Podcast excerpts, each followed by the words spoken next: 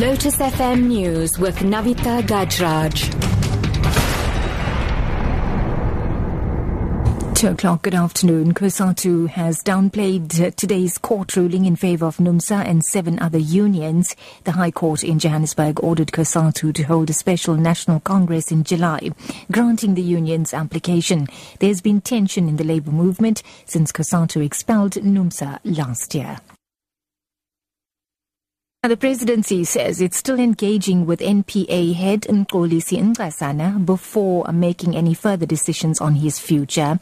This morning, the chairperson of the inquiry, which was to investigate Nxasana's fitness to hold office, Nazeer Cassim, said he had been instructed by the presidency last night not to go ahead with the probe. The probe was due to start today. The Helen Suzman Foundation's Francis Antonie. We mustn't speculate uh, about this too much other than to say it doesn't send a clear signal to the country at large about what is going on in the administration of justice, and specifically criminal justice. We have grave problems about what is going on with the NPA, Hawks, and now with IPID as well. So the entire justice, criminal justice cluster of organizations is under clear in disarray. And the expected testimony of a senior investigator who led the investigation in the Schabir Shaik corruption case has been postponed at the Arms Procurement Commission. Colonel Johan du Plooy was uh, supposed to have taken the stand this morning, but requested a postponement to finalize his evidence. The commission has now begun hearing the testimony of General Hans Meiring, who recommended the scrapping of the arms deal investigation.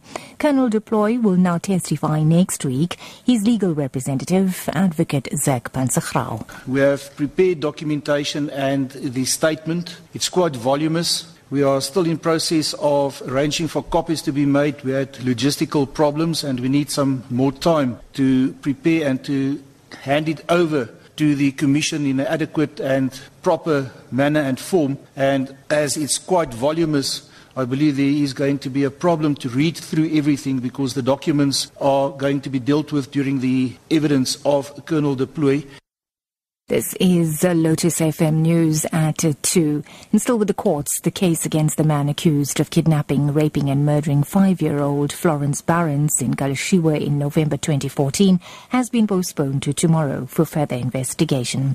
Ivan Matibe today pleaded guilty in the Northern Cape High Court in Kimberley to the kidnapping, rape and murder of Florence Barons. Her naked body was discovered in the bushes behind the Galeshewe police station with multiple stab wounds. The accused accused remains in custody. Meanwhile, police are maintaining a heavy presence at the Western Cape High Court, where judgment is being delivered in the murder trial of gang boss George Thomas and 17 co-accused. Thomas faces 166 charges, including murder, racketeering, and the illegal possession of firearms and ammunition. Judge Chantal Fortuin began reading through her 800-page judgment last week. The court has heard that Thomas had allegedly committed three murders in one night. In February 2008 in Elsie's River and West Bank.